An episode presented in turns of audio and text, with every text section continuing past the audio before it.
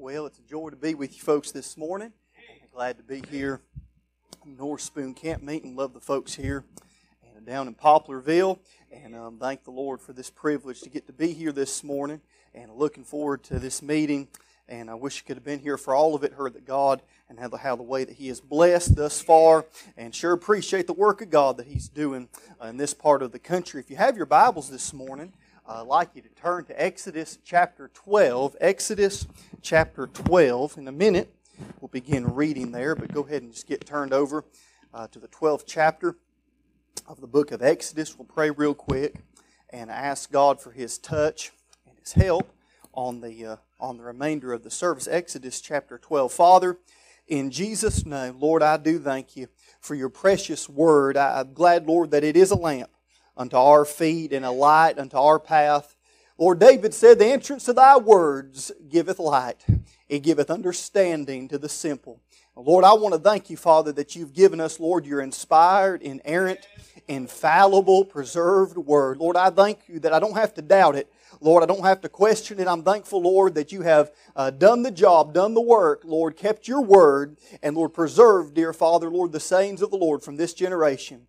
Lord, and forever. And Father, I pray that you would speak to us, and uh, Lord, through the preaching of God, your precious word today. Father, I pray, God, that you would, uh, in, in, mercy, Lord, that you would give me a clear mind, Lord, that you would help me, Lord, to remember things that you've, uh, Lord, burned in my heart in the past. Father, I pray, God, in Jesus' name, Father, that you would encourage the saints, Lord, that you would reprove sinners, and that most of all, that Jesus Christ, Lord, would receive all the glory. Father, I sure am thankful, Father. Oh God, for the privilege to preach today. Lord, I sure am thankful. Oh God, that the blood has been shed, the payment has been made. And Lord, I'm thankful, Lord, for by one offering he hath perfected forever them that are sanctified. Thank you, Lord, for the Son of God becoming the Son of Man and dying on Calvary, Lord, for our sin. Lord, I do ask you, God, to guide our steps this morning in your word. Lord, please help us, Lord, to glorify you in everything that's said and done. In Jesus' name, amen and amen. Now, uh, we've been, you know, preacher's been talking about this day, and some of you folks were here um, back several years ago, and so it, some of it might be a little bit of a repeat for you. Um, but I'm glad the Word of God never gets old. Amen. I thank the Lord for that. And uh, but the Passover, this is the Passover table, uh, uh standing here in front of the uh, pulpit this morning. And um, uh, uh, normally around this time, about two weeks ago, around the country and around the world, Jewish families were gathering together, and they do every year. Uh, for the past 3,000 plus years, they've gathered together and they've observed the Feast of Unleavened Bread, the Feast of the Passover. And um, it, it's a very uh, special time, it's a monumental time uh, uh, in Jewish culture and in Judaism, even to this day. as we're about to read, God had commanded Israel uh, that they were to keep this feast as an ordinance forever an ordinance forever. And um, it's amazing that God uses that word ordinance. So we're going to read that here in just a moment. Uh, but there's so many uh, similarities to uh, the ordinance that God has given to born again believers in the New Testament uh, to observe um, the Lord's Supper in remembrance of what Christ did. And the meaning for a Jewish person to observe the Passover as an ordinance has so many similarities to a born again believer observing the Lord's Supper. And uh, it's the same, it's the same purpose uh, so that that they don't forget what God has done, not to forget the wonderful works of God. And um, as a Jewish family gathers together, and um, there's some things that have to take place uh, before uh, the Passover can begin. And um, now, in, in a, a place setting, a normal Passover table would be much longer uh, than this. And, and honestly, tonight, there, uh, this afternoon, there's going to be some things that we're just going to have to skip over for time's sake. Now, a normal Passover uh, would normally last about four hours, um, is how much uh, time it normally takes, about four hours. And so I hope that y'all brought some brought some snacks with you at least to get you through. They're cooking crawfish today, and so we're going to have a good appetite for that crawfish. And so we're going to make sure we get. Uh, anyway, we'll talk about that in a minute. Um, but as as the as the Passover uh, is observed, every setting has um, a, little booklet, and it's somewhere around the size of this right here, and it's called the Haggadah. And basically, that that Hebrew word Haggadah just means that it's the narration or it's the telling of the story, the telling of the story. And before the Passover can begin, before anything can really start, uh, the, the telling of the story has to take place. The reciting of the story of Exodus, God delivering the nation of Israel out of bondage. Now, this, this Passover Haggadah, this Passover order, the Seder, uh, it's, it's, it can vary. Sometimes it'll be 10, 15 pages. Sometimes it'll be shorter, longer. And it's made up of psalms, made up of rabbinical writings. And uh, sometimes there'll be pictures and illustrations in there. And um, instead of taking the time this morning to go through and uh, pass these out to everyone and, and just reading what the rabbis have to say about this and that, if you have a King James Bible in your hand today, and you turn to Exodus chapter 12, you have a really good narration and recital of the story of God delivering his people out of Egyptian bondage. It's more than just a good telling of the story, it's an inspired telling of the story of God delivering Israel. So let's turn there real quickly. This has to take place. You cannot have a Passover without going back first and remembering and telling once again what God did in delivering Israel out of bondage. So we see we're here in Exodus chapter 12, and um, in verse 1, the Bible tells us, And the Lord spake unto Moses and Aaron in the land of Egypt, saying, This month shall be unto you the beginning of months. It shall be the first month of the year to you. Speak ye unto all the congregation of Israel, saying, In the tenth day of this month, they shall take unto them every man a lamb, according to the house of their fathers. A lamb for a house. And if the household be too little for the lamb, let him and his neighbor next unto his house and take it according to the number of the souls. Every man according to his eating shall make your count for the lamb. Verse 5 your lamb shall be without blemish. A male of the first year, you shall take it out from the sheep or from the goats. And ye shall keep it unto the fourteenth day of the same month. And the whole assembly of the congregation of Israel shall kill it in the evening. And they shall take the blood and strike it on the two side posts and on the upper doorpost of the houses wherein they shall eat it. They shall eat the flesh in that night, roast with fire and unleavened bread, and with bitter herbs they shall eat it.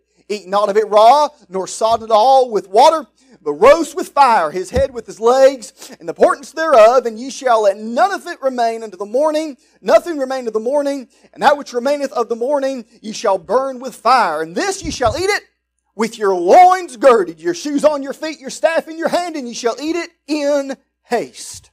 It is the Lord's Passover. For I will pass through the land of Egypt this night, and I will spite all the firstborn of the land, both a man and beast, and against all the gods of Egypt I will execute judgment. I am the Lord. And the blood shall be to you for a token upon the houses where ye are. And when I see the blood, I will pass over you and the plague shall not be upon you to destroy you when I smite the land of Egypt. And this day shall be unto you for a memorial. Ye shall keep it a feast to the Lord throughout your generations. Ye shall keep it a feast by an ordinance forever. By an ordinance forever. And so, with the Lord's help, let's look real quickly at some of the uh, just wonderful typology that God has left here in His Word in this telling of the story of Exodus. In verse 1, we read it just a moment ago, and I sure do love the Word of God. And, uh, and God starts this chapter off by speaking Israel. And the Lord spake unto Moses and Aaron in the land of Egypt in the land of Egypt. Now, as you study your Bible and as you look through the Word of God in the Old and the New Testament, you find that there's not uh, much good mentioned about Egypt. God does not have a whole lot of positive things to say about the land of Egypt. Egypt is always a type of sin. It's a type of slavery. It's a type of bondage. And you're not going to find a whole lot of good typology about Egypt. Keep in mind, the nation of Israel has been under uh, the firm hand of Pharaoh. They've been under bondage and slavery for over 400 years by the time we get to Exodus chapter 12. They've served with rigor. They've served in mandatory uh, bondage and they've served under forced labor. And you talk about years of bitterness and tears uh, and misery. And but I, I tell you what I rejoice in that even in the midst of Israel's lowest condition and lowest position, God is still speaking to Israel. And the Lord spake unto Moses and Aaron in the land of Egypt. How many of you this morning can remember when God Almighty began to speak to you in the land of Egypt?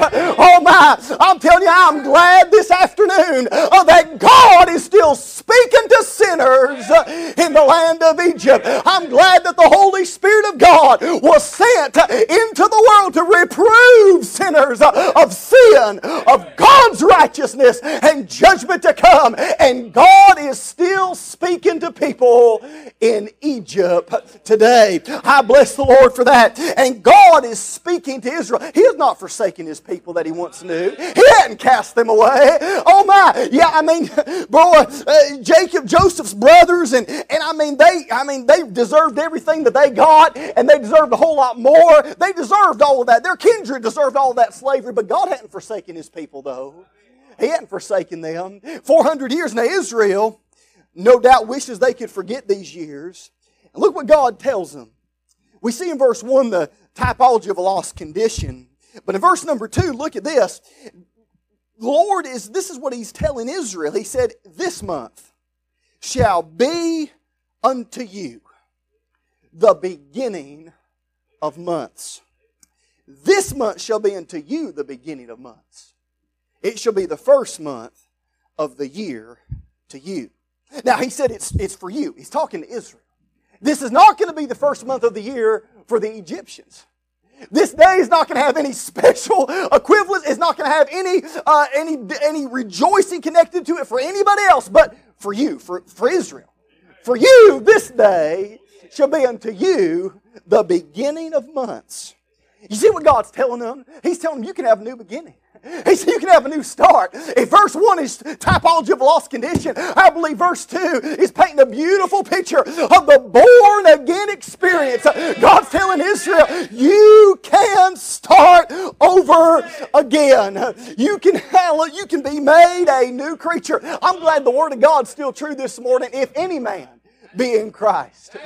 He is a new creature. Old things are passed away. Behold, all things are become new. And this ain't going to be a happy day for Egypt, but if you'll listen, Israel, to what I have to say, this month shall be unto you the beginning of months. Unto you the beginning of months. You know, uh, God, God put a lot of blessings in my life. I was raised in a wonderful Christian home around great Bible preaching, raised around the things of God. And God's been so good to me. Even before I got saved, God's been so good to me. I tell you, as I look back at my life, I, you know, the, the, reality is I really didn't start living until I got born again. Amen. I mean, I'm thankful for new life in Christ Jesus. I'm thankful for the day when my life started over again. And, and God said, This day shall be unto you the beginning of months. I don't know about you. Can you remember this morning the beginning Uh, of walking with God, of being born again when God started your life all over? And that's what God's telling Israel.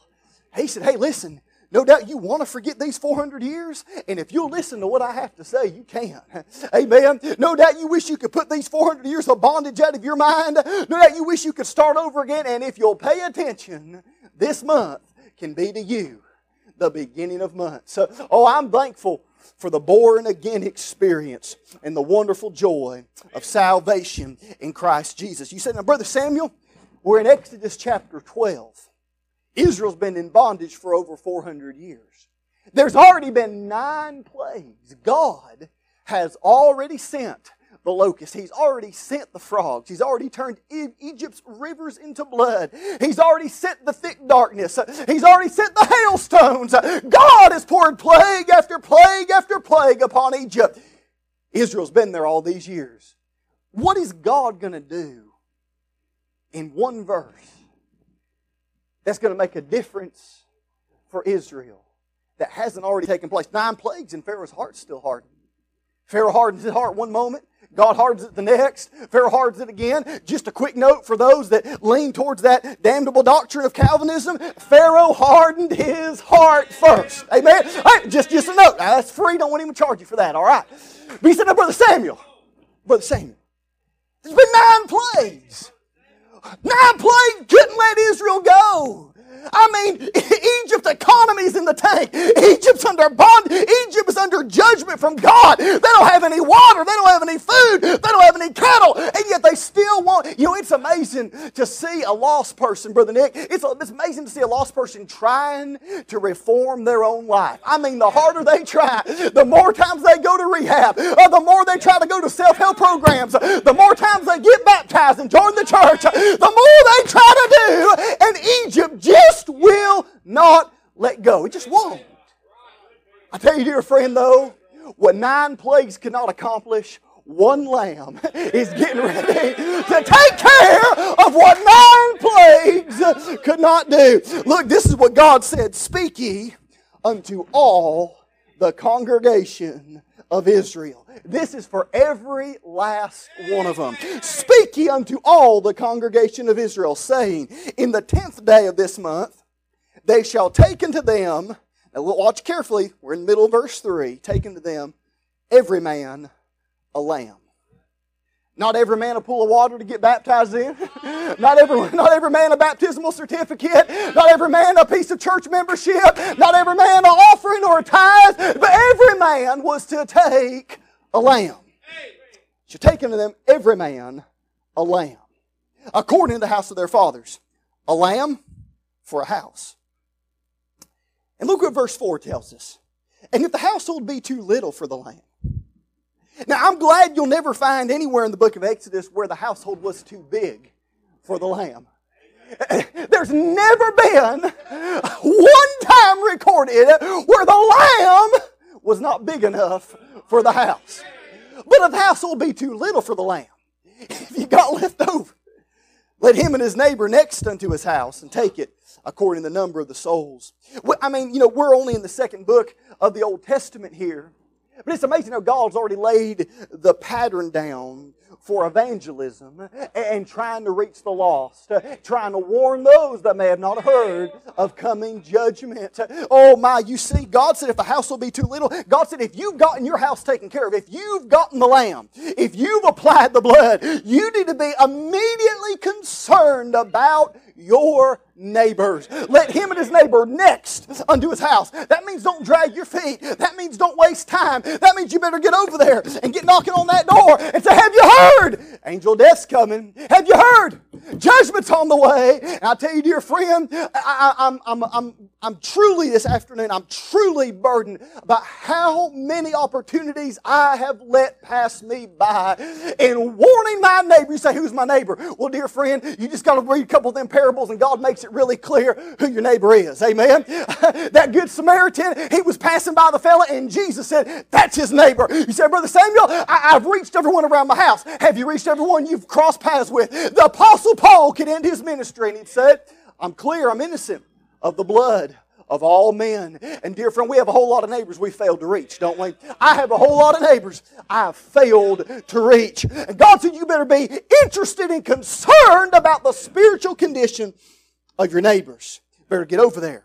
Let them know judgment's coming. Let them know there's a lamb. God's made a way of escape. And look what God tells them about verse 5. Your lamb shall be without blemish. Now, if you look through verse 3, and if you look through verse 4, and you look through verse 5, this lamb is mentioned in all three of these verses. It starts off in verse 3. God says for, for them to take every man a lamb. Verse 4, but the Word of God in the end of the verse says, His eating shall make your account for the lamb. Verse 3 is a lamb, verse 4 is the lamb, but verse 5, your lamb. Oh, I'm telling you, I'm so thankful for the day when the Lord Jesus Christ wasn't just a lamb. And he wasn't just the lamb, but he became my lamb. And Today that salvation is personal. Salvation in the Lord Jesus Christ your lamb? Has he ever become your lamb? Now listen, I'm glad if you recognize him as a lamb. Jesus is a payment for sin. You're heading down the right path. And if you take it a step further this morning and say, I believe he is the lamb, I believe he is the only payment for sin. Dear friend, you're getting real close. But dear friend, you have not been born again until he's not a lamb, the lamb, but he is your lamb. Dear friend, Israel could have stood there and looked at that lamb. They could have wrote songs about that lamb. They could have talked about that lamb. But until they killed that lamb and it became their lamb, that lamb didn't do them any good. They had to obey God. They had to follow the word of God. And your lamb shall be without blemish. The Lord Jesus Christ, our Savior, oh my, what did John the Baptist say as he stood on the banks of the Jordan River? He said, Behold, the Lamb of God that taketh away the sin of the world. Your lamb shall be without blemish. He who knew no sin became sin for us, that we might be made the righteousness of God in him. Verse 6 You shall keep unto the 14th day of the same month. And the whole assembly of the congregation of Israel shall kill it in the evening. No doubt our Savior was crucified in those evening hours, and Israel was commanded, the whole congregation, to kill this lamb in the evening. But look at verse 7, and we'll move real quickly from there. God goes into great detail in this chapter expressing and explaining to Israel how they are to apply the blood to the doorpost. If you go through and read the end of Exodus chapter 12, God even breaks the process down even more clearly uh, for Moses. God goes through and he explains that they are to uh, pour the blood into a basin. They are to take hyssop, straw like substance wound together, and they are to dip uh, that hyssop in the blood. Now, God could have used any means that he chose or that he would have wanted to explain how this blood was to be applied. God did not have to use one way, he could use whatever he wanted to, and God did. God told them not to dump the blood on the doorpost, not to paint the blood on the doorpost, but God told them to, listen in verse 7, and they shall take the blood and strike it, and strike it on the two side posts and on the upper doorpost of the houses wherein they shall eat it. Can you see this afternoon? As that Jewish man, he's followed God to this point. He's took a pure lamb of the first year without spot, without blemish, an innocent lamb who's done no wrong. He's took that lamb, he's killed that, he's shed that blood, poured in the basin, and now God's instructing is dip it in the basin and strike it on the upper doorpost and strike it on the two side posts.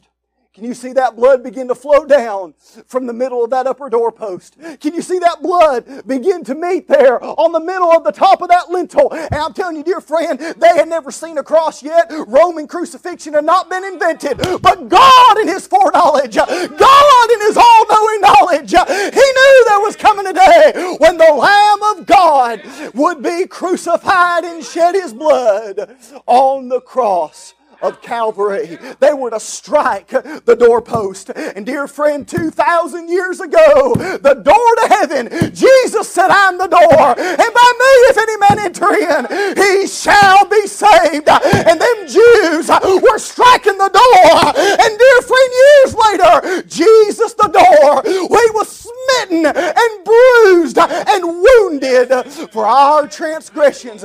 They had to smite the door. Oh, there could have been a whole bunch of other ways that God could have told him to put the blood on there. But he said, I want you to smite the door. I want you to strike the door. I want you to strike the door. God said they were to eat it in haste. You, um, don't waste your time now. Don't take your time, Israel. But hurry up. Tonight, the angel of death is coming. And dear friend, if the blood has not been applied to your soul, if there's not peace in your heart this morning, oh, if the peace of God that passes all understanding is not a reality in your life, you better not waste any more time. Verse 12 For God said, I will pass through the land of Egypt. Judgment is coming. God said it's going to happen this night. And God said, I will smite the firstborn of the land of Egypt, both of man and beast. And against all the gods of Egypt, I will execute judgment. I am the Lord. It's amazing as you go through and study those plagues that we won't do that today, we won't take the time. But as you go through and study those plagues, every plague that God brought upon Egypt was one of the many false gods that they worshiped as a nation. They worshiped frogs. They worshiped lice. They worshiped all kind of crazy stuff. And God said, Oh, you're going to worship it? All right, we're going to go ahead and bring judgment on that false God. And, and, and Israel's, uh, Egypt's biggest idol was their firstborn son. In order to be a priest in Egypt, you had to be a firstborn son. And dear friend, God is getting ready to bring judgment on the false idols of Egypt. And God said, I will execute judgment. I am the Lord. And the blood shall be unto you for a token upon the houses where ye are. And when I see the blood, see, God's looking for the blood. He's not looking for anything else. When I see the blood, I will pass over you, and the plague shall not be upon you to destroy you when I smite the land of Egypt. Now, I'm sure that there were some Jewish folks that said, you know what? I'm of the tribe of Levi. You don't no lamb and putting blood on my doorpost. Everyone's going to look at me kind of funny. Now, I mean, I know what Moses said and I know what God's done, but God, I'm one of the chosen people. I mean, I go to church at North Spoon Baptist Church. I'm, I'm a deacon. I'm a Sunday school teacher. I go on church visitation. I preach at the nursery. I mean, the list could have gone on and on and on and on on. But I'm, I'm a Jew. I, God's not going to. This is for Egypt. Yeah, I mean, yeah, Lord, kill them firstborn over there, them bunch of wicked, filthy heathen. Uh, I'm, I'm good, though. I'm, I'm, a, I'm a chosen person. I'm okay. Mom and daddy, I mean, they got the blood on their house. Surely that's good enough for me. No doubt there was many that did. See, God wasn't, when the angel of death came, when the Lord passed through the land of Egypt that night, He wasn't looking for Jew and Gentile. He wasn't looking, He wasn't looking for Egyptians and Israelis. He was looking for the blood. He wasn't looking for church members and not, He wasn't going through the church roll. No, sir, friend. He was looking for the blood. And the blood shall be unto you upon the houses where you are. God said, when I see the blood, when I see the blood, I will pass over you. Are you trusting in the blood of the shed Lamb of God this morning? Are you trusting in the blood? What can wash away my sins? Nothing but the blood of Jesus. And this is what God said. He said, This day shall be unto you a memorial, a memorial, and ye shall keep it a feast to the Lord throughout your generations. You shall keep it a feast by an ordinance forever. God said, I, I don't ever want you to forget what it took to get you out of Egypt.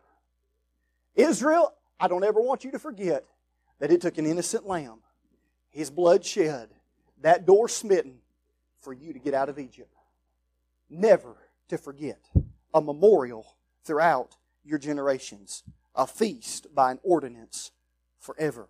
When, when we observe the Lord's Supper, is that not what the whole meaning of the Lord's Supper is, of communion? I mean, taking communion doesn't save you. Observing the Lord's Supper does not save you. Dear friend, it's a solemn time to go back and to remember what our Savior did on Calvary.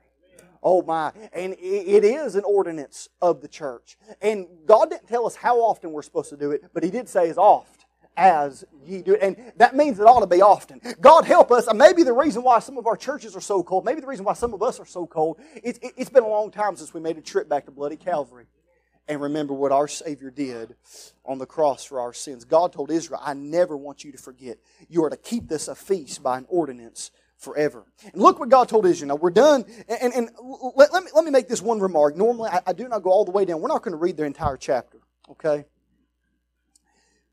But as I was looking through this, and I don't know if I've ever even spoke about this in, in the Passover, but I want to mention this just real briefly if God will help me. There's a bunch written as far as the, the procedure of the Passover, and we'll, we'll get to that, how they're, how they're to observe the Feast of Unleavened Bread, and all of these things.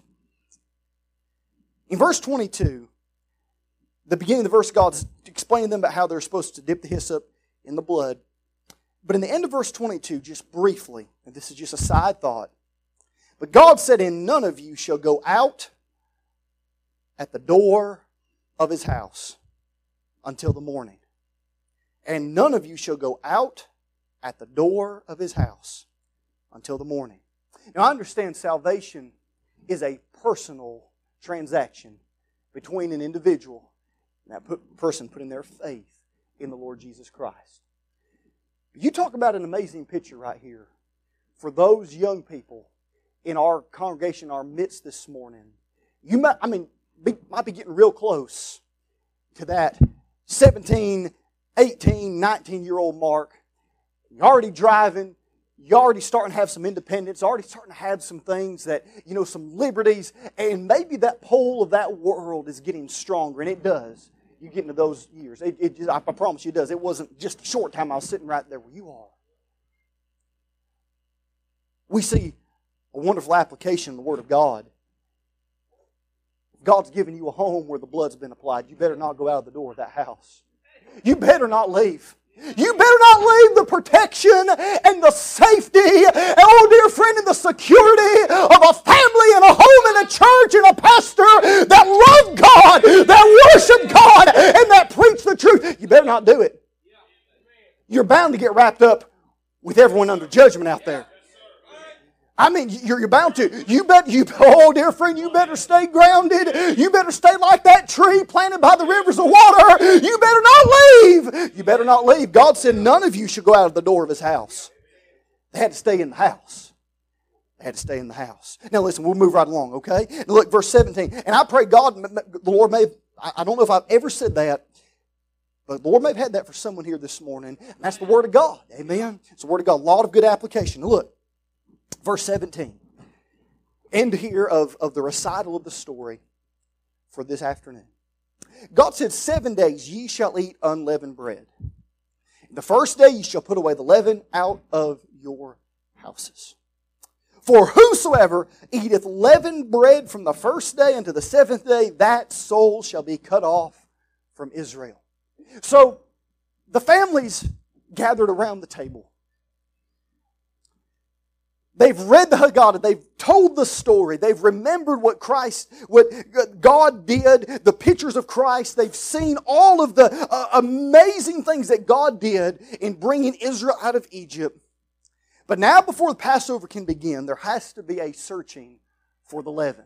There has to be a removal of uncleanness from the home. God said, Seven days ye shall put away leaven out of your houses. God said, I'm setting aside a time period here. And for these days, I want you to start cleaning house. You talk about spring cleaning in overdrive. Now, my dad growing up, my grandma, when it came around springtime, you better believe things started moving around uh, at the Fried residence. I'm talking about tables being moved, chandeliers being cleaned, floors being mopped, rugs being rolled up, couches being, I mean, everything you can imagine. They were cleaning that house. And the whole reason is God has laid out a requirement for this Passover. He said, Ye shall put away the leaven out of your houses. Got to clean up. And so Grandma would. You talk about working. Oh my, grandma would work. And the reason why she was so concerned is because she knew that as the family gathers around and the Haggadah is finished being read, the story's done being recited, she knows that now there is a time the head of the house is going to have to get, many times he'll get a feather and he'll get a wooden spoon sometimes. He'll get a clean white linen cloth. Sometimes he'll put a white glove on, but one way or another, there has to be an inspection in the home. There has to be uh, there has to be an inspection made to to confirm that the leaven has been removed. Now, listen, th- this is not something uh, that that the rabbis made up, and they've made up a lot of things, but this is something that God laid out. And so, I mean, it's pretty clear right here. If, if you forget every other part of Passover, you better make sure the leaven's out of your house you remember in that day, that feast day. Now, of course, you know, you remember there were some folks that, that took the Lord's uh, Supper unworthily. And it's almost kind of the same comparison. we're supposed to examine ourselves, are we not?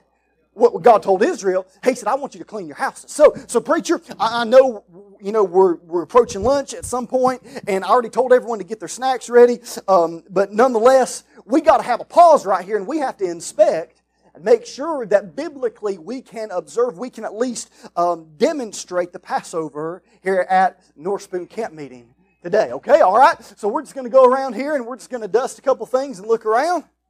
And y'all have a beautiful building here. I thank the Lord for how He's blessed you and what He's done. We just got to check up here, just make sure everything. Oh, no! Preacher. Oh, this is not good. Let's look up here. Oh, brother. Oh, brother. Preacher. Brother Billy Ray. Oh, my. Brother, in the house of God. Brother, you see that?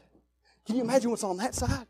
Now, brother, I mean, how could we let this in the house of God? Fellas, you see that? I mean, just on that one side over there, brother, living in the house of God, uncleanness. Brother Bogart, you better call. I mean, I'm supposed to be with you all on Sunday. You better call the church cleaning team. Because, brother, oh my, y'all got to prepare. Granddad, can you? I mean, he was bad at Ridge Road, but not that bad. I mean, brother, living in the house of God. How could we allow such a horrible offense? Living in the house of God.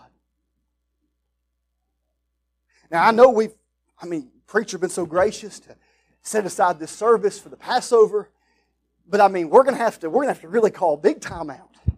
And um, I mean, ladies better get your dusting brushes, and I mean, might need a pressure washer for some of that side, and move. I mean, we're gonna have to really have to clean. Now, listen, we're gonna have mercy on you this morning. And here's the reality of the matter. Y'all do a great job. There was folks in here vacuuming the floors when I walked in this morning. This is a beautiful building, and it don't matter whether I'm preaching in a uh, in open air uh, tabernacle or whether I'm preaching in a seven million dollar building. I can always find something. There's been some times I had to dig through the piano to find something. Here's the point. You know for a fact there's going to be dust on that, on that steel beam over there. Don't matter how many times you dust it. And God's not necessarily concerned whether there's dust running along your rafters or not. Now, we ought to keep the house of God clean, and you all do a great job. That's not really the point that God is trying to make for us today. I'll tell you the point He is trying to make, though. I wonder how many times, as the people of God, and we are the temple of the Holy Ghost, are we not? If you're saved, if you're born again, how many times have you and I been guilty? Oh, yeah, I mean, we may have had our Sunday best on.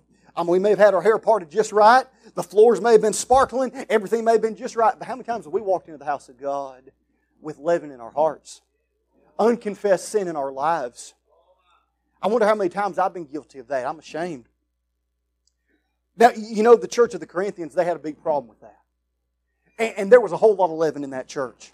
And this is what God, using the Apostle Paul, wrote chapter 5, verse 6 through verse 8. We'll just read it briefly. You don't have to turn there.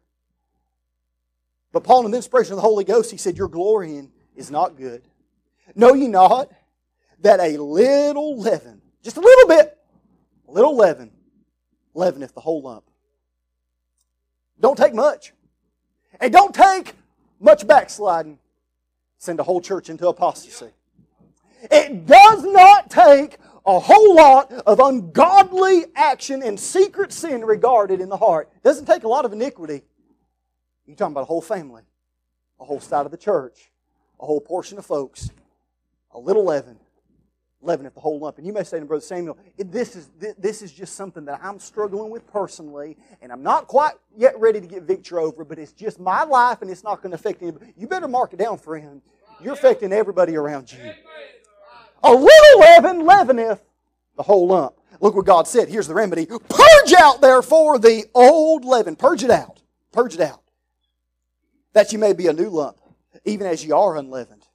For even Christ, our Passover, is sacrificed for us. Therefore, let us keep the feast not with the old leaven, neither with the leaven of malice and wickedness, but with the unleavened bread of sincerity and truth. I wonder how many times folks have walked in you know, it happens across the country every Sunday morning, every Lord's Day night, every Wednesday night. Church members, many of them born again Christians, walking in the house of God, and they got malice and envy and bitterness and backbiting criticism in their heart. And, and, I mean, they may, they may not be addicted to pornography or drinking booze or all the other vices, but dear friend, their heart's eaten up with ungodliness and wickedness and envy and, and deceit and, and all the list can go on and on. And we wonder why God does not move like He once did. Well, it's because we got leaven. And God told Israel, He said, if you're going to observe this feast day, you're going to do it my way. And dear friend, if we're going to meet together and if God is going to meet with us, if the Holy Spirit of God is going to move like He desires to, if God is going to work the way He wants to, if we're going to see God move and work, we better do it His way. And God said, This is my way. I want you to clean house. I want you to purge out the old leaven. Did not David, in that very, very heartfelt prayer in Psalms 51, he said, Purge me with hyssop. He said, I shall be clean. He said, Lord, he said, wash me. I shall be whiter than snow. Oh my, David said, Lord, if I'm going to get clean, you're going to have to do it. God, if I'm going to be in a place where you can use me, you're going to have to help me. Wash me and I shall be whiter than snow. Oh my, living a sanctified life, how important that is to the Lord. 2 Timothy 2.21, if a man therefore purge himself from these, he shall be a vessel unto honor sanctified, set apart, and meet for the master's use, and prepared unto every good work. Now, once, once the house, once the home has been cleaned and cleansed, once the leaven's been removed, the Passover can begin. And once we get our hearts right with God, we can worship Him in spirit and in truth. We can. And dear friend, the reason why some folks, you may be saved, but the reason why you can't ever enjoy the things of God is because you just never got your heart right. Amen. And, and I mean, listen, God, and, and, preacher, I hope it's okay just, just to stop for just a second. I want to be careful. I know we got to go ahead and get into this Passover. But it's amazing you read through Joshua chapter 3, and God told the nation of Israel before they were going to cross over Jordan. And if you're looking at it from a picture standpoint, they've already been through the Red Sea. You know, all of that's taking place. If it's you know, that's the picture of leaving Egypt, they're saved already, but they're trying to cross over into that victorious Christian life. And God told the nation of Israel that they were to sanctify themselves that day. For God said, Tomorrow I will do wonders among you. You see what God was saying? He said, Get your heart right today because I want to work among you tomorrow. And I wonder how many of us, if we took that to heart and said, God, on Saturdays, I'm not, I'm not standing in front of the Xbox. I'm not watching the television screen. I'm not doing this and that and that and the other, reading the newspaper. God, I'm going to put all that on hold once I get past four or five in the afternoon. God, I'm going to skip supper on Saturdays. God, I'm going to put everything aside that would distract me. And God, I'm getting my Bible and a glass of water. And God, I'm going to go out somewhere in a solitary place and say, Lord, will you search me?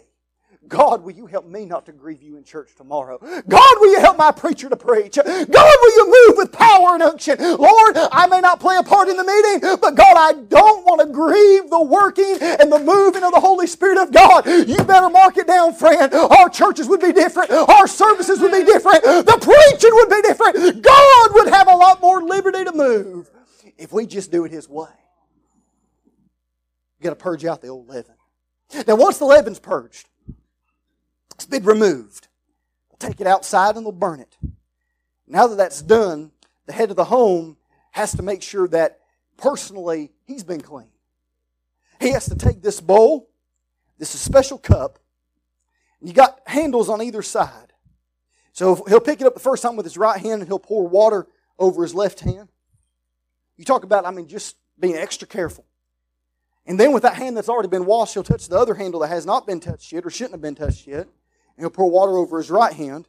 And you see what he's done? He's picked up the same vessel twice without ever even touching the same handle. And from that Jewish ceremonial side standpoint, his hands are now clean.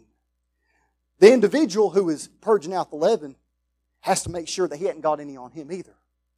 And as preachers and as pastors and, and as, as men of God and as workers in the ministry, sometimes it may be so easy to be so focused on getting the leaven out of our people and getting the leaven out of those that God's called us to minister to.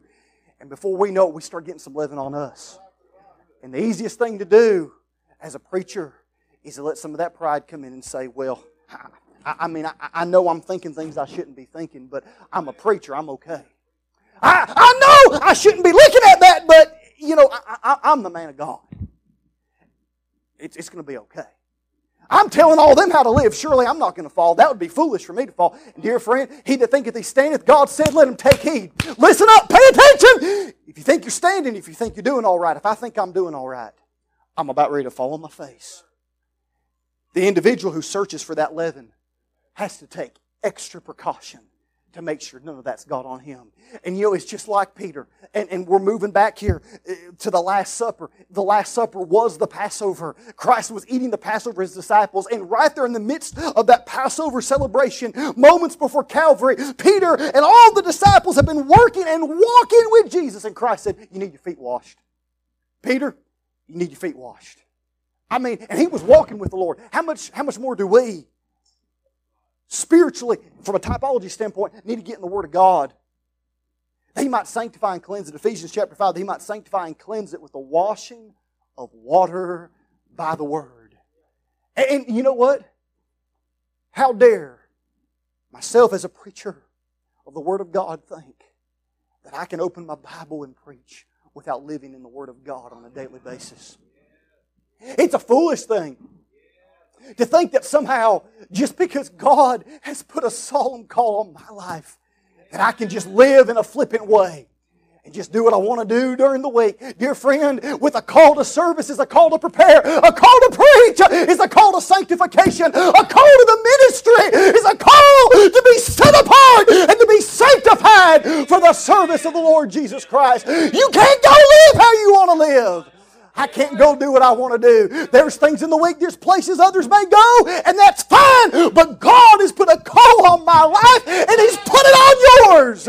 God, help us to take heed to the ministry that God has given us as ministers. The man, oh, I praise the Lord for this picture.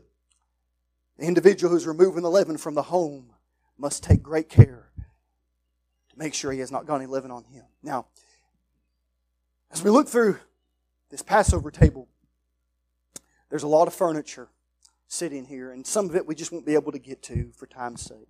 You pray with me that God will help us to, focus on what He'd have us to talk about this afternoon now. We see over here on this corner is the Passover plate, and um, there, there's several different elements that go on this plate. Um, first, over here in the corner, you're going to have bitter herbs. The bitter herbs were commanded by God to be eaten during the Passover. And a lot of times they'll take that horseradish is a form of that bitter herb for them. And they will, they'll, they'll partake of that horseradish during the meal of the Passover, during the feast of the Passover. And that is to remind them of the bitterness and bondage of being in Egypt. And you know what? It doesn't hurt us every once in a while to go back and remember where God and what God brought us from. God said, listen, I, I, you know, even when you've entered into the land of Canaan, I want you to sit around a table and eat something that tastes nasty just to remember. Just to remember. Eat something that tastes bitter just to remember what it used to be like. It cut down on a lot of complaining in our homes, wouldn't it? In our lives. If every once in a while we just remember what, what life was like before salvation, what life was like before Christ changed our life, what life used to be like before the grace of God, we'd quit complaining and we'd start praising. God said, I want you to have some bitter herbs on this plate. There's actually two places on the plate, on the side and over here on the bottom, where they have the bitter herbs because God said they were to eat of bitter herbs, plural. So they take two bitter herbs and they'll have it on the plate. And there's some other stuff we'll skip over some of this. We can't get into all of it. But you get over here to the side and you have what's called the haroset, and that's a mixture of nuts and honey and some other things mixed together. And that's really sweet, and it's mixed into a, a mortar like substance to, re, to remind them of what it was like to be Pharaoh's bricklayer. But they take of that and it tastes really good. And that's to remind them of the sweetness of deliverance. They ain't making bricks anymore. Not serving Pharaoh anymore. So on one hand, they remember how bitter things used to be, but then they get to remember how sweet it is now to be in liberty, the grace of God. On the plate, there'll be a there'll be a bone, a shank bone, and if they can find the right butcher, it'll be a shank bone of a lamb. Many times it just ends up being the shank bone of a chicken. Well, there'll be a shank bone sitting over here on the plate years and years, my dad would sit around that Passover table and scratch his head. He'd listen to the story read, and, and he would even question in his mind and say, God didn't say anything about a bone. And God didn't. This right here is the blood sacrifice, the bloodless sacrifice for the nation of Israel. This is as close as they ever get to killing a lamb. They don't shed a, lamb's blood. They do not follow what God has laid out in Exodus chapter 12. This is as close as they get to a sacrifice. Just an old, dried up bone. And you know, doesn't that represent religion today? And, and that's about, that's about the, I mean, that's a picture right there of about how much peace a Jewish person has celebrating this day. They don't have any assurance. They don't have any hope. They don't have any rest just dry bones. Just dry bones. And, and, and, you know what? The dry bones of church membership, and the dry bones of all of these things, all of these rules and regulations, and, and the dry bones of, of all of the different creeds of mankind just sit on a plate and just decay. God said, You're to shed blood. God said blood has to be shed. But Israel doesn't have any blood. This is a reminder, a very, very, very stern reminder that God is not pleased with the modern day Jewish Passover. There's four cups here on the table. We'll talk about those in a minute. Over on the end, you have grape juice. And, and, and you know, it's amazing how that in a, in a normal home, in a normal Jewish family, these cups are not filled with grape juice. They are filled with fermented wine. That's what they use, a standard Jewish home. And isn't it amazing that so much effort is put into removing the leaven from the house, and, and, and yet they're taking fermented wine and that yeast in that wine, and, and, and they're putting the leaven right back in the cup and they're partaking of it. Now, listen, it doesn't take a lot of Bible study. It, it, does take some Bible study, but not a lot, to realize very quickly that God has never ordained for mankind to drink alcoholic beverages, period, ever, never. It, it's never been God's plan. And, and they can go back and they can try to, try to wrest the scriptures however they would like to, but it is not God's will. The same God, there's no way that the Lord Jesus Christ made, made gallons upon gallons upon gallons of fermented wine, the same God who said wine is a mocker strong drink is raging. And whosoever is deceived thereby is not wise. You won't tell me that, dear friend. Go through, study it out. There's many different words in the Word of God, many different words for the word wine. And you study it out. God has never ordained for mankind to drink alcoholic beverages. But, but, we're not getting off on that today. But it's a good note, though. You better be careful. You get into some churches. You get into some Baptist churches. You get into some Baptist churches, and um and and they get, they go around. They start taking start taking the Lord's Supper, and you better be careful what you what you're drinking. You better be careful. And um and I've heard all kind of crazy, all kind of crazy. Well, brother Chris told me to go ahead and blow it out. So, um, you know, uh, and uh, some of them folks, and uh, a lot of our good Bible teachers uh, for years gone by, the Plymouth Brethren, but the Plymouth Brethren, the way they take it, I mean, they just take a big old, a big old jar of that. And there may be some churches down here that do that. I'm not, I don't, I don't know. I'm not from down here. But I mean, they just take a big old cup and they just pass that one cup all the way around. And they say, "Now, Brother Samuel, Brother Fried, we, we got to do it this way. We got to have we got to have fermented. We got it has to be has to be real wine in there just to make sure it cuts down and kills all the bacteria while we're all sharing the cup. But listen, you know, I, have heard a lot of crazy excuses, Brother Jacob. That's pretty crazy. I mean, that's that's pretty. That sounds like a pretty bad excuse to me. And uh, listen, if you're trying to find a way to enjoy the pleasures of sin for a season, you better get your heart right with God. Amen. And if you're crazy enough to stand behind a pulpit and try to preach, I mean, you bet you're you're leading a lot of people. Oh my, leading a lot of people it, it, it is, it's a very serious and solemn thing to stand behind a sacred desk and preach the Word of God. And preachers, God's going to hold every one of us accountable for what we've said. And if you're not sure about something, it's better just not say anything about it. It, it really is. Than to lead somebody astray 10 years later, have to go back and correct all the damage you've done, and you'll never be able to do that. Better be careful what we preach. All right, now, as we're looking through here, nothing can begin until these candles are burning.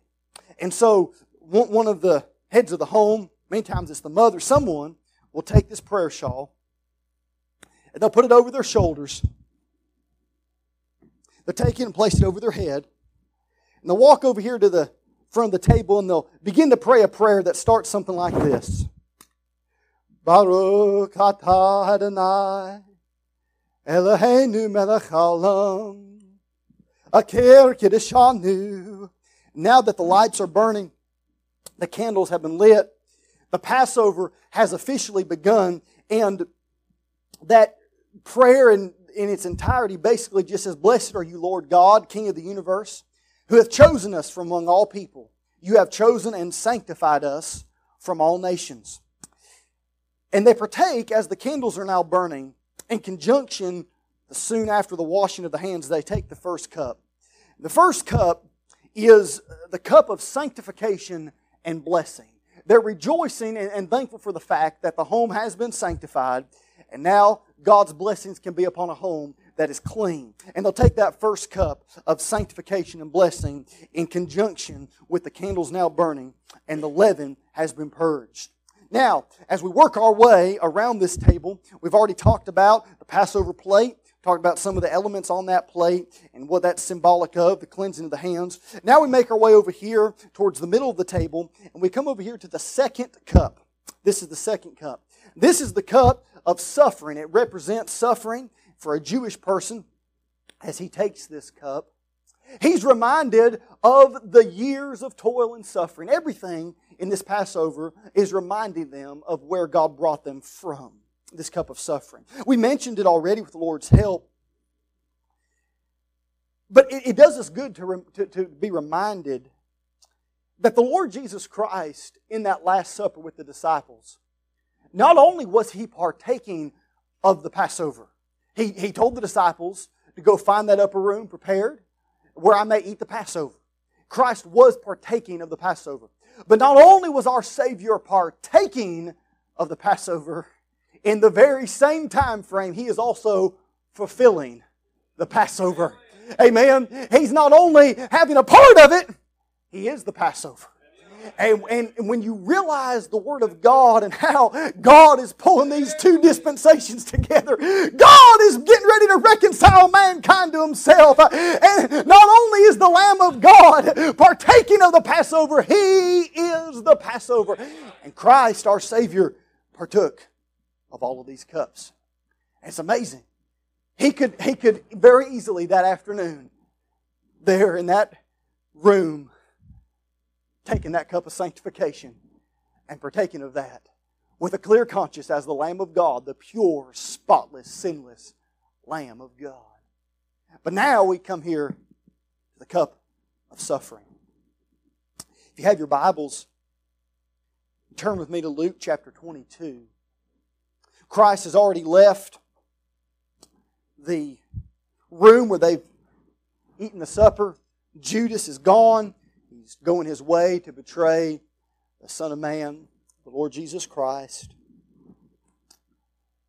The Lord goes into the garden and gives this great commission to the disciples to pray that ye enter not into temptation.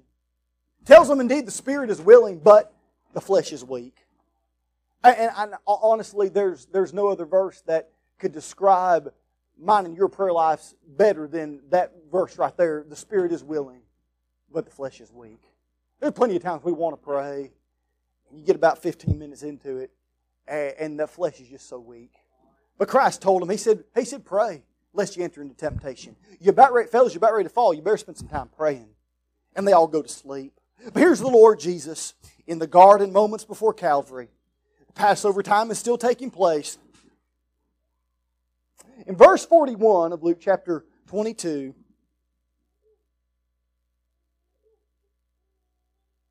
And he was withdrawn from them about a stone's cast. And he kneeled down and prayed, saying, Father, if thou be willing, remove this cup from me. Nevertheless, not my will, but thine be done.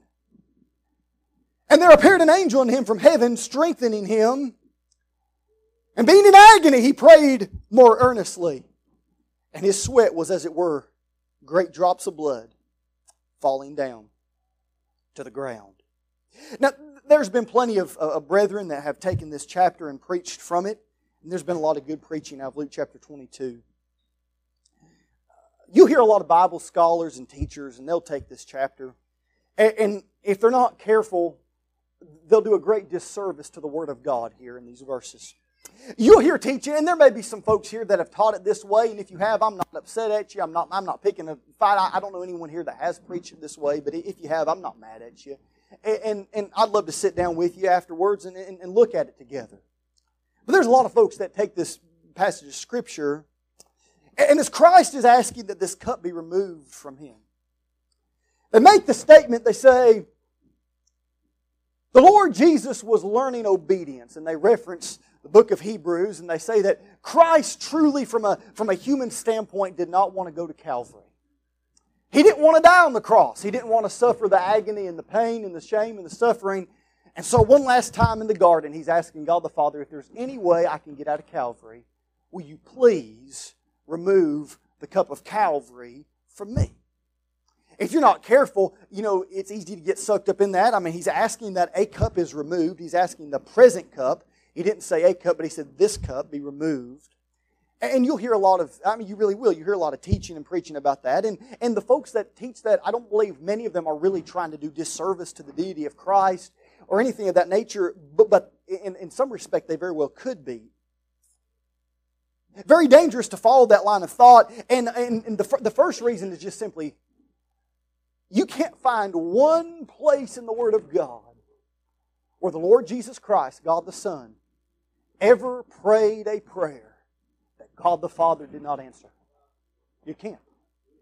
Not only that, dear friend, you can never find a place where the Son of God prayed a prayer that was contradictory to the Heavenly Father.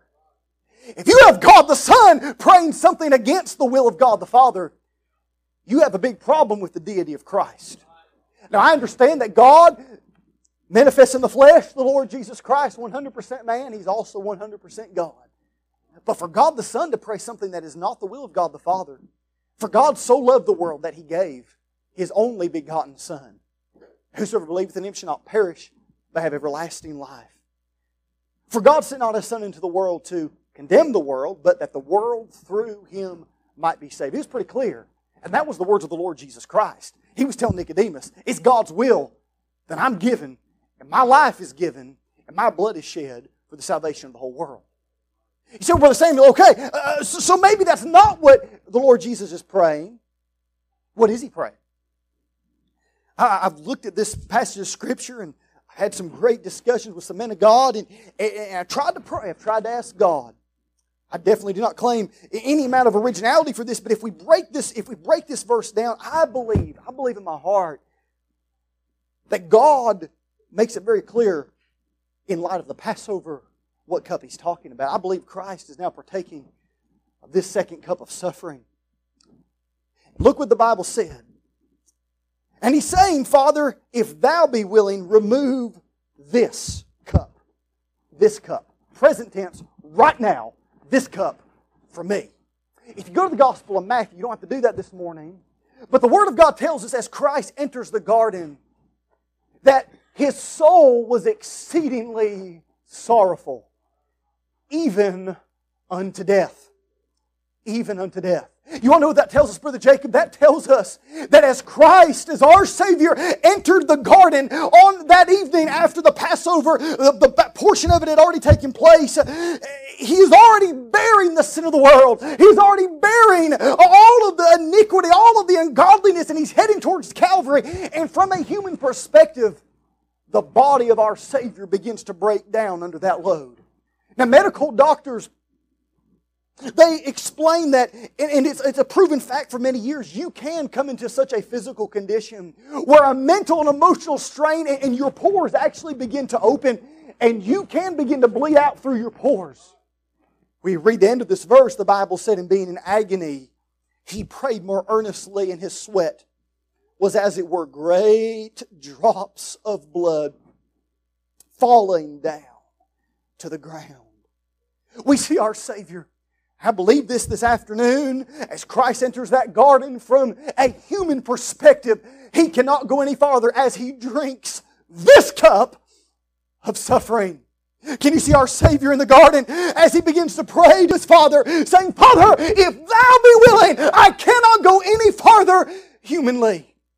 Father, my soul is exceedingly sorrowful, even unto death. Father, if you do not help me, I will not make it to Calvary. Father, if you don't help me, I will not stand before Pilate. I will not be able to fulfill the scripture that I was led as a lamb to the slaughter, and as a sheep before her shearers is dumb so he openeth not his mouth. Father, if you do not help me out of the garden, if you do not give me strength, if this cup does not pass from me right now, I will not be able to lay my life down on the cross and fulfill Psalms 22, where the Word of God tells us that they pierced my hands and my feet.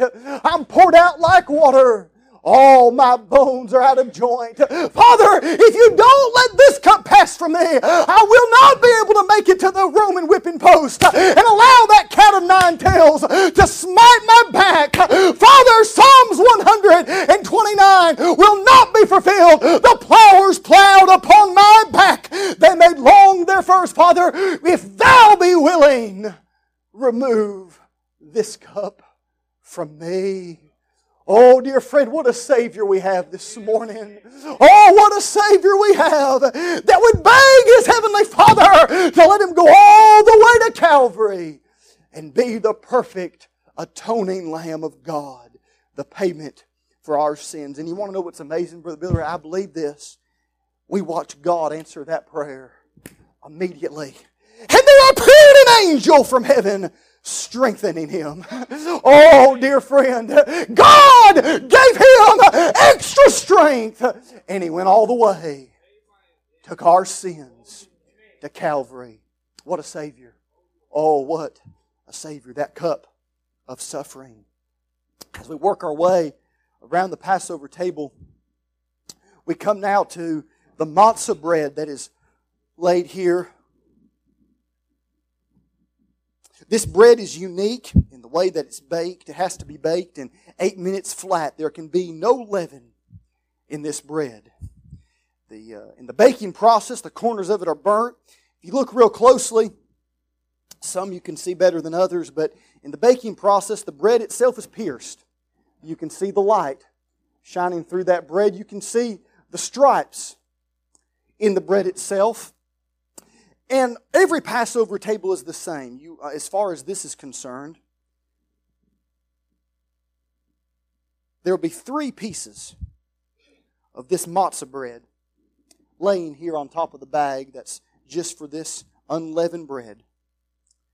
You'll never find four pieces. You'll never find 10 pieces or 12 pieces. And, and you can ask a rabbi, you can say, Sir, why is there three pieces? Boy, they'll scratch their head and they don't have an answer. They really don't. But I have an answer, just in case you were wondering. Amen. One represents God the Father, one represents God the Son, one represents God the Holy Spirit. And, and, and here's what baffles these, these dear Jewish families even more than that. They take all three pieces of this matzah bread with Billy Ray, they take them and they put it in one bag. what about that? They put that middle piece in the middle compartment they put the upper piece in the top, and they put the bottom piece there in the bottom. Now, what do you have? You got three in one right there. Got three pieces of matzah bread in one bag. And in conjunction with taking these two cups, second cup is the cup of suffering. The third cup is the cup of redemption. And in conjunction with taking both of those cups, they reach back into the matzah bag. They take the middle piece of bread out. For us, we understand that's representing God the Son. Did the Lord Jesus not say, I am the bread of life? And He is the bread of life. Unleavened bread, no sin in Him, no guile was found in Him. The head of that home will take that piece of unleavened bread and he'll raise it above his head and he'll break it in half just like that. The Lord Jesus, did he not say, And I, if I be lifted up from the earth, he said, I will draw all men unto me. They take this one half and they place it back in the bag. And they come over here and they take the other half that has been broken and they find themselves another clean white linen cloth and they begin to wrap the broken piece of matzah. And they take that and they begin to wind it up. And they begin to wrap it up. And now this wound up piece of matzah bread is taken and it's hidden and it's put away until the end of this Passover is to be accomplished. We'll read together here in the Gospel of John.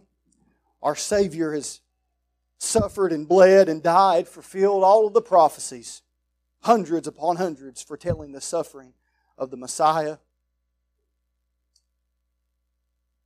The Word of God does tell us that when they had accomplished these things, they, they took his body down from a tree. We know he was led to Calvary. Two malefactors were with him, on either side one, and Jesus in the midst. And you know, our Savior cried, Father, forgive them, for they, they know not what they do. Israel said, Let his blood be on us and on our children.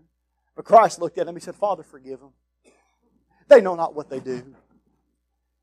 Can you see the veil of the temple being rent in twain from top to bottom?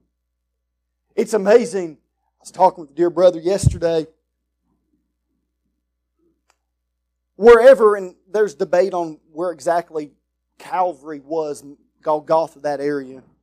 But wherever it was, the centurion could stand there at the foot of the cross and he could see the temple from where he was. He would have had to because the scriptures tell us that he's seen these things.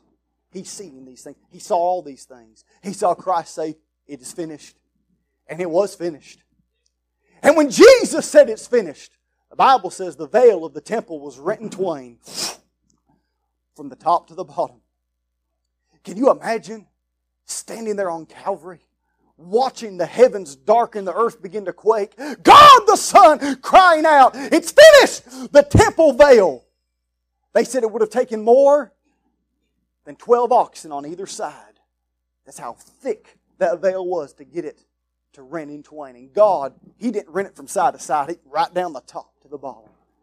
And that veil was removed. He did a lot of things that day. Historians, Josephus, and, and many of them record that there was no Ark of the Covenant inside the temple during the days of Christ. A lot of things came back from Babylonian captivity. It's not recorded that the Ark of the Covenant made its way back. Can you imagine for all of those years?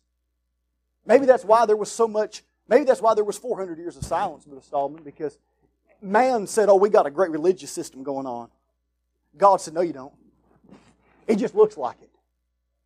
Can you imagine that day when Jesus said, It's finished? There's a lot of things that were finished.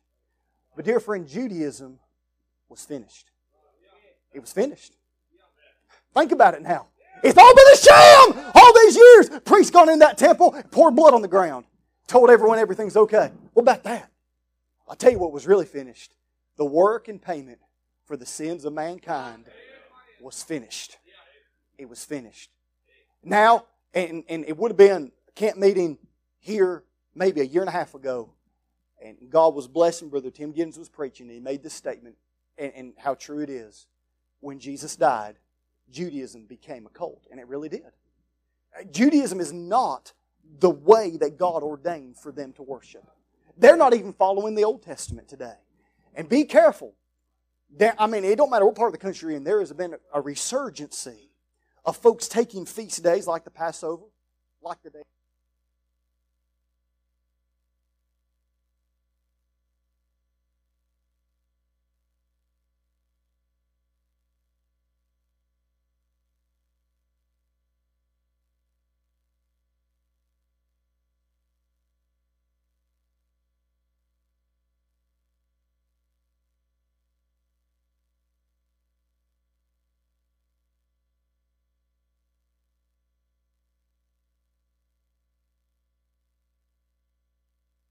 entire book of the Bible, the book of Galatians, to explain why we are not to go back to these feast days and, and follow them as a form of religion. And, and you know what's amazing? Every single one of them come back and they say, yeah, yeah, the, the book of Galatians, it, it, has a lot of errors in it. And, and so here's the thing, they can't refute what, what God wrote in Galatians. So, so they just have to go ahead and start picking the inspiration of it apart.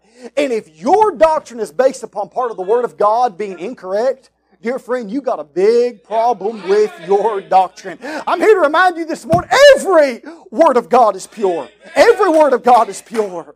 He is a shield unto them that put their trust in him. Add thou not unto his words, lest he reprove thee and thou be found a liar. And a lot of these folks, they don't have a lick of Jewish lineage in their heritage at all, and they're really in trouble because not only are they observing something that God would not allow them to do, they're doing it contrary, and they're really mocking the finished work of Calvary. Jesus said, It's finished. It's finished. Judaism is finished. The temple, the sacrificial system, it's done. The Lamb of God, Jesus Christ the righteous, He's paid the sin debt. Can you see our Savior? The work's been done. And you know, dear friend, dear sinner friend, dear lost church member, this afternoon, if you've never rested in the wonderful fact that the work's finished, it's finished.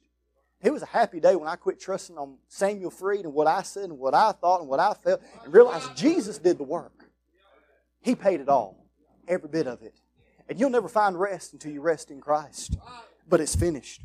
Now, here we see in John chapter 19, verse 38.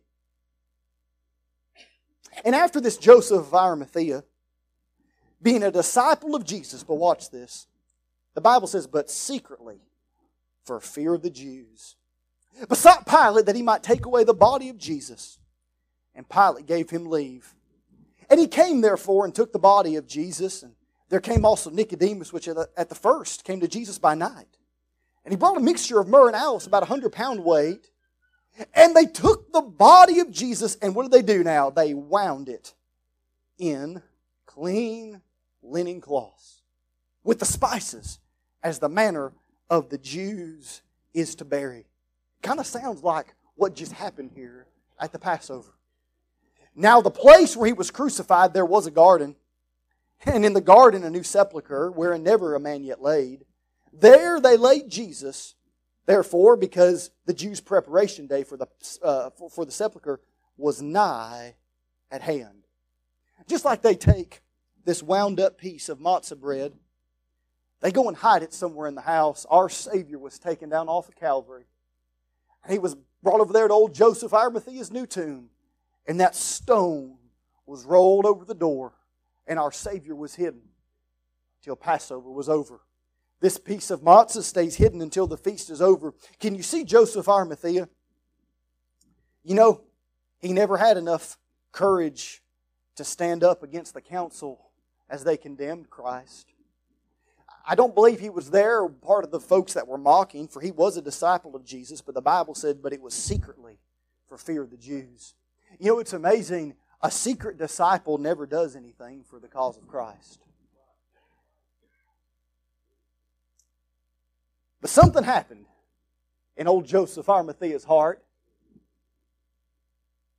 Watching our Savior die on Calvary. Watching him lay his life down. Telling his disciples, I have power to lay it down and I have power to take it up again. No man taketh my life from me watching that Roman soldier pierce his side and watching Christ die in open shame for the sins of the world. Something happened in the heart of old Joseph of Arimathea. In his heart, something began to well up. Brother Billy Ray, he said, You know, he's fulfilled every single one of those prophecies, hasn't he? And it's Passover. It's right now is when they would have been killing that lamb down at the temple, but Man, that temple's a mess now. He is the Lamb of God. I, I knew there was, I knew he was a great teacher. I, I knew he was a man sent from God. He's a lot more than that. He's the payment for my sin. Can you see something taking place in Joseph's heart? He said, You know what? If he was willing to do that for me, it don't matter what my family says. It don't matter what the synagogue says. It don't matter what I lose. It don't matter what, what price I have to pay. But if he would do that for me, I'm willing to stand up and identify myself with him. I'm not ashamed to be a Christian. I'm not ashamed to be a follower of the Lord Jesus Christ. Dear friend, can you see him making his way to Pilate? If there was any place you didn't want to be at that moment in time, it was around Pilate. But he said, I'm heading straight there to the authority. He said, I'm going to beg the body of Jesus. And can, can you see something happens? can you see old Nicodemus?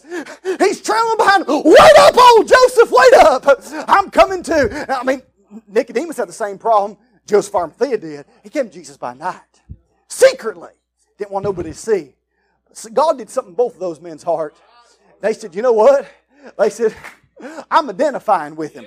And, and I don't know this, but dear friend, it very well may be the greatest example of faith in the New Testament up to this point. You think about it. You have that dear woman who touched the hem of Christ's garment, great amount of faith.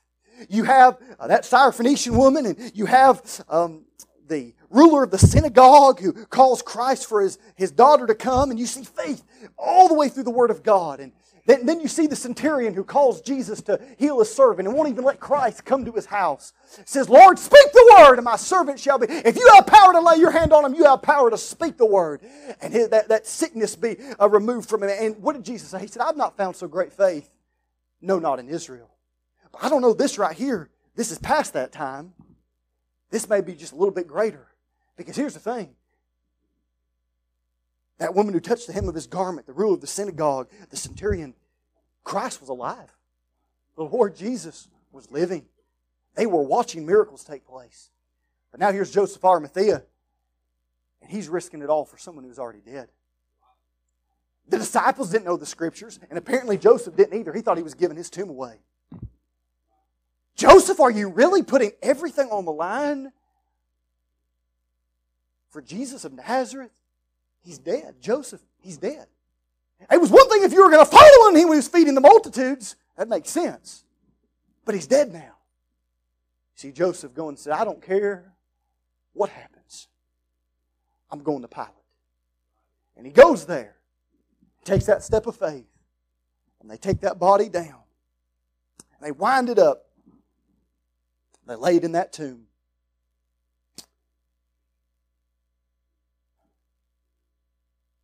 During this time, I told you that that cup of suffering, that cup of redemption, is taken during the same, uh, in, in succession with each other, the breaking of the bread. As we come over here towards the end of the table, every place sitting, along with their order for the Passover and their cup, has a napkin that's laid down beside it. This napkin is, is of a pretty, pretty big importance, especially um, following some of the traditions that would have been go- taking place during the biblical times. But they'll take that napkin and, you know, we're getting ourselves close to the two hour mark. They're going all the way to the four hour mark, and so we're almost done. But you think about sitting around a table for four hours. There are many folks that during that meal, they may get an urgent call.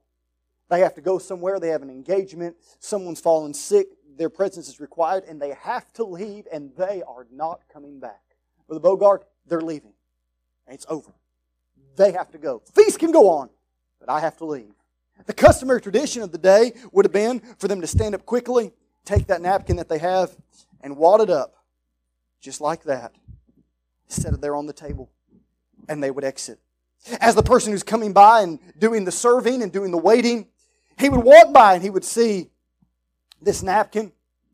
He'd see it all wound up. He'd see it all, he'd see it all crumpled and, and, and just wadded up like that, and he would realize immediately this individual is not coming back. Maybe they had an emergency, maybe they got mad, maybe they didn't like the food, or whatever, but they're not coming back. But if somebody was stepping out for just a short time, they had every intention of coming back. They were not going to be gone for very long. They would take great detail and pain to take that napkin I mean, they'd press it down just as nicely as they could. They'd fold it over, and they would leave it on the corner of their place, just like that. And what they're saying to everybody is, I'm coming right back. Don't move my place, don't move my food. I had to step away for a moment. I'm not going to be gone long. Now, you look, Christ is taken down from Calvary. You, you turn over here to chapter 20, and the first day of the week, come with Mary Magdalene early when it was yet dark into the sepulchre and seeth the stone taken away from the sepulchre. And she runneth to Simon and Peter and to the other disciple whom Jesus loved and saith, And they have taken away the Lord out of the sepulchre. We know not where they've laid him. Peter therefore went, and that other disciple, and they came to the sepulchre. So they ran both together, and the other disciple did outrun Peter. And he came first to the sepulchre, and he, stooping down, looked in, saw the linen clothes lying. Yet went he not in. Then cometh Simon Peter following him, and went into the sepulchre, and seeth the linen cloths lying, and the napkin that was about his head, watch this, not lying with the, with the linen cloth, but wrapped together in a place by itself. Then went in that other disciple, which came first to the sepulchre, and look what happened. And he saw and believed. And he saw and believed, for as yet they knew not the scripture that he must rise again from the dead. And the disciples went away unto their own home. And so you say, Brother Samuel, what did, what did John believe? What did that other disciple believe when he saw? You know what he did? He walked in there, and, and John was, he was a little bit closer to Christ than the rest of them were. And, and, and it kind of just went over right over Peter's head. A lot went over Peter's head. But it just, I mean, Peter walks in, he's there first, oh, he's gone. John walks in, and he said, Oh my, there's something going on here. That napkin that was about his head. It's folded really nice. It's wrapped together, I mean, just so neatly. And it's in a place by itself. He said, I don't know where Christ is, but I believe he is coming back. He may be gone, but he's not going to be gone for long. And you know, John, he can never get over that. You get down to the end of the book of the Revelation, and he said, Even so come, Lord Jesus. Behold, he that shall come, he will come, and he will not tarry. And so now we're at the end of the Passover. This broken piece of matzah has remained hidden during the entire time. This is the ending of the Passover. We're getting ready to partake of the last cup. But before we can partake of the last cup, the afikomen, that's kind of that's the dessert. That's what this piece of wrapped matzah bread in this white linen cloth is called. It has to be found. And it's, going, it's literally going to fall right into place with what just took place that we read in John chapter 20. How the disciples go run, try to find that body of Jesus. And they find those that linen cloth. So what happens is the head of the home will take this piece of matzah, and, he would have already hidden it. For, for illustration's sake, we've been taking it out and, and, and talking about it and putting it back. So one of the one of the one of the young folks in, in, in the home is going to be selected to find the hiding place of this matzah bread. If he finds it, he, he's going to get a reward. So if you're under 10 years old, you need, I mean, you need to close your eyes. Parents, you better, you better look because make sure your kids are, are not trying to cheat here, all right? If you're under, let's say if you're under 15 years old, all right? You just, I mean, you need to close your eyes. We can't have no cheating in the house of God. We got to get all that leaven back in here. We can't do that, all right? All right, now. That's right. All right, now we got to hide this. Now we got to hide this, all right? We're going to find us a place.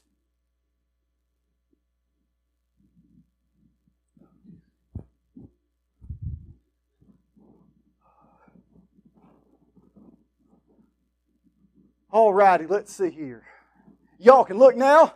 Some of you, I mean, some of you worked really hard on not looking now, and that's a, a blessing. Buddy, why don't you come up here? Yes, sir. Yeah, you. And um, yeah, come on up. He's been he's, he's been wanting to have a part. Now it's somewhere. It, it's it's past this point, but you got to go find it. Now, when he finds it, there's going to be a reward if he can find it. Okay. Now you're going to have you're going to have to walk up the steps. It's the only hint I can give you. All right. Somewhere up there. You got about a minute and a half. If he can't find it, we'll, we'll, we'll just kind of go down the line and find someone that can. You just keep on looking for it. It's back there somewhere. But if he can find it, if he can, and he's going to look and work real hard. But we got we, we got to have a, a, a reward to give him. It's kind of a little bit hard for a missionary to take up an offering, but I need to take up an offering. If anybody has some $1 bills or some quarters, Brother Chris, I, I need some cash. Um, you found it already? Man, somebody help me really quick. I just, just, here's the thing. He has it, but it has to be. Thank you, brother. I appreciate that. All right, here we go. We're, we're good. All right, we're good. My goodness, brother, you got, man, this is the biggest, one of the biggest rewards I've ever given anybody. Look at this right here. I don't know. Did he did he work hard enough for that? Y'all think? One, two, three, four, five, six, seven, eight, nine. Yeah, it is. Amen. That's just the grace of God. All right. So, but this this piece of matzah has to be redeemed. In a, in an Orthodox home, the head of the home will actually take pieces of silver, Brother Billy Ray, and he will redeem this piece of matzah. give him the silver, and he'll take the matzah. And you know, I mean, that's exactly what happened with old Judas Iscariot. Sold our Savior for 30 pieces of silver. Buddy, you did a good job. You be seated. But one way or another, a reward is given him in exchange for the matzah bread. And that's the Afikomen. That is the celebration. And along with the celebration of that piece of unleavened bread being found, being discovered, can you imagine the rejoicing the disciples experienced on the road to Emmaus? As they realized that this man they've been walking with on the whole afternoon is actually Jesus Christ. And they said, Did not our hearts burn within us when he talked with us by the way? He was known with them in the breaking of bread. Dear friend, you talk about rejoicing they can never get over. Can you imagine getting to see not only our Savior crucified, but to see Him risen again in a glorified body? And the disciples could never get over that. The rejoicing. And that brings us to the last cup. You, the first, you have the cup of sanctification and blessing. The second of suffering. The third of redemption. And there is no redemption without the shedding of blood. Blood has to be shed. Without shedding of blood, there is no remission of sins. The blood of Jesus Christ, His Son, cleanses us from all sin. Thanks be unto God, which given us the victory through our Lord Jesus Christ. But after redemption, we have the fourth cup, and that is the cup of rejoicing. Dear friend, we can rejoice this afternoon because we serve a risen Savior. His body didn't stay wound up in the grave clothes. His body didn't stay in Joseph Arimathea's tomb. If you look hard enough, you can find Buddha's tomb and Muhammad's tomb and everyone else's. Dear friend, Jesus is not there. He's not. For he is risen. And, and, and, you know what? There, there's no religious hiding of where that sepulchre was. I mean, he's out to everyone. Come see the place where the Lord lay. I mean, come on! Nothing to cover up here. He's gone. He's risen. Ain't no DNA back here, friend. He's gone. He's gone. He's gone. Christ is risen again. You say, Brother Samuel, wait a second, wait a second. I know you said you're done and you're trying to go. We're trying to go eat crawfish and all this other stuff. And it is kind of funny. We've already we've purged out all the leaven, Brother Billy. Right now, we're going to go eat some unkosher food, but it's going to be all right. I'm going to enjoy it. Um, amen. Thank God for grace. As long I mean, we're, we're eating it on a folding table, not a Passover table, so it's going to be okay. But he said, Brother Sam, you're trying to shortchange us. There's, there's another cup. You said there was four cups, but there's, there's, there's a big cup here. You don't think you can get away with just not telling us what that's about? Well, I won't. I'll be real quick. This is Elijah's cup. Elijah's cup is, is larger than, than any other cup in the table. And then there's a chair that sits here at the a chair that sits here at the end of the table, at the head of the table. And it's larger than any chair around that place setting. That's Elijah's chair. So you got Elijah's cup. You got Elijah's chair. This is Elijah's place. So, Brother Samuel, what's the point of all that? By the time you get down to the end of this Feast of Unleavened Bread, this Feast of the Passover, all the Jewish traditions have been observed. The house has been cleansed. Four hours sitting here reading rabbinical writings, reading the story of what God did in delivering Israel from bondage. Now it's time to see if God has accepted this Jewish family's Passover. Dear brother, would you stand over there and open that door and just hold it open for me for a minute? As you come to the end of the Passover, a door, an exterior door is open. It does not matter whether they're in Siberia and it's minus 20 degrees outside or whether it's, you know, nice tropical weather like we have this afternoon. The door gets open. And it stays open for the closing moments of the Passover. They're taught by the rabbis if Elijah does come, it means that God has accepted their Passover. For 17 years, my dad sat around Passover table in silence, wondering if God had accepted their Passover. You know, Elijah never came. Never, not one time. They're also taught that if Elijah comes, not only does it mean God accepts their Passover, but it means that the Messiah is also soon to appear. Can you imagine with me this evening?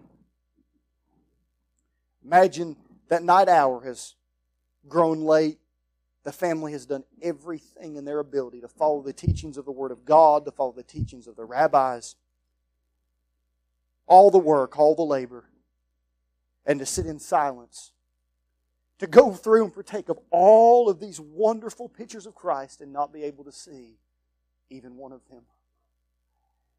God's let us rejoice around the Word of God this morning.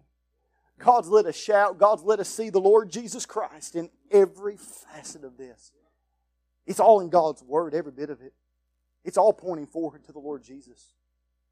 Can you imagine, though, being in a Jewish home and missing every bit of that with the veil of Moses over your eyes, the blindness on your heart? And to end this time for us of great rejoicing, our Savior's risen. But for them, is Elijah going to come? We made his seat the best in the house. We got him a bigger cup than anybody else. Oh God, have you accepted our Passover? Are you pleased with our work? Have we done enough? H- have we honored you to the best of our ability? We did everything the Talmud and the rabbinical writings said to do. Dear friend, there's something missing. No blood's been shed. And God has not accepted their Passover. I hope that God let us leave this morning with two things rejoicing, first off, in the wonderful payment that's been made. You can close the door, dear brother. Pray that God has led us to see Christ in the Passover, our Passover lamb. I hope He's your Passover lamb this morning. I hope He's not just a payment for sin and the payment for sin. I hope He's your payment for sin. I hope God lets us leave this afternoon now with a burden to get the Word of God and the gospel of the Lord Jesus Christ into the hands of the Jewish people. There's only one way for a Jewish family to have that veil and blindness removed and to be able to see Christ in this Passover. Somebody has to give them the gospel. And this morning, the gospel of Christ, it is still the power of God unto salvation to everyone that believeth, to the Jew first and also to the Greek. I pray that God would let us lead this morning with a renewed burden, a renewed desire to see God do a work. I don't know our dear brother over here. I hope to get to meet him this week going to New York. I tell you this much though New York needs missionaries to the Jewish people. United States, over five and a half million Jewish folks. Hardly anybody reaching them. Israel, all the way down to Central America, and the list goes on and on. And they're going to keep on sitting around a Passover table going through all the traditions of men. And they'll be doing this next year if no one goes and tells them their Passover lamb's already died. Their blood's already been shed. Their payment's already been made. Christ, our Passover, has already been sacrificed for us. Father, in Jesus' name, I thank you. Lord, I ask you that, Lord, you would burn these truths into our hearts. And Father, if there's someone here this morning, Lord, that's never been born again, never seen their need of salvation, seen themselves as a sinner, and come to Christ with a broken, a contrite spirit, and put their faith rested in the finished work of Calvary, what Jesus did, died for their sins, buried, but rose again the third day according to the Scriptures. Father, I pray that today would be the day, Lord, that they repent and put their faith and their trust and their assurance in Jesus Christ. Father, I want to give you the glory and the praise for helping us. Lord, thank you for this opportunity. Father, we pray that your will be done the remainder of this invitation time. In Jesus' name, amen. Thank you, preacher.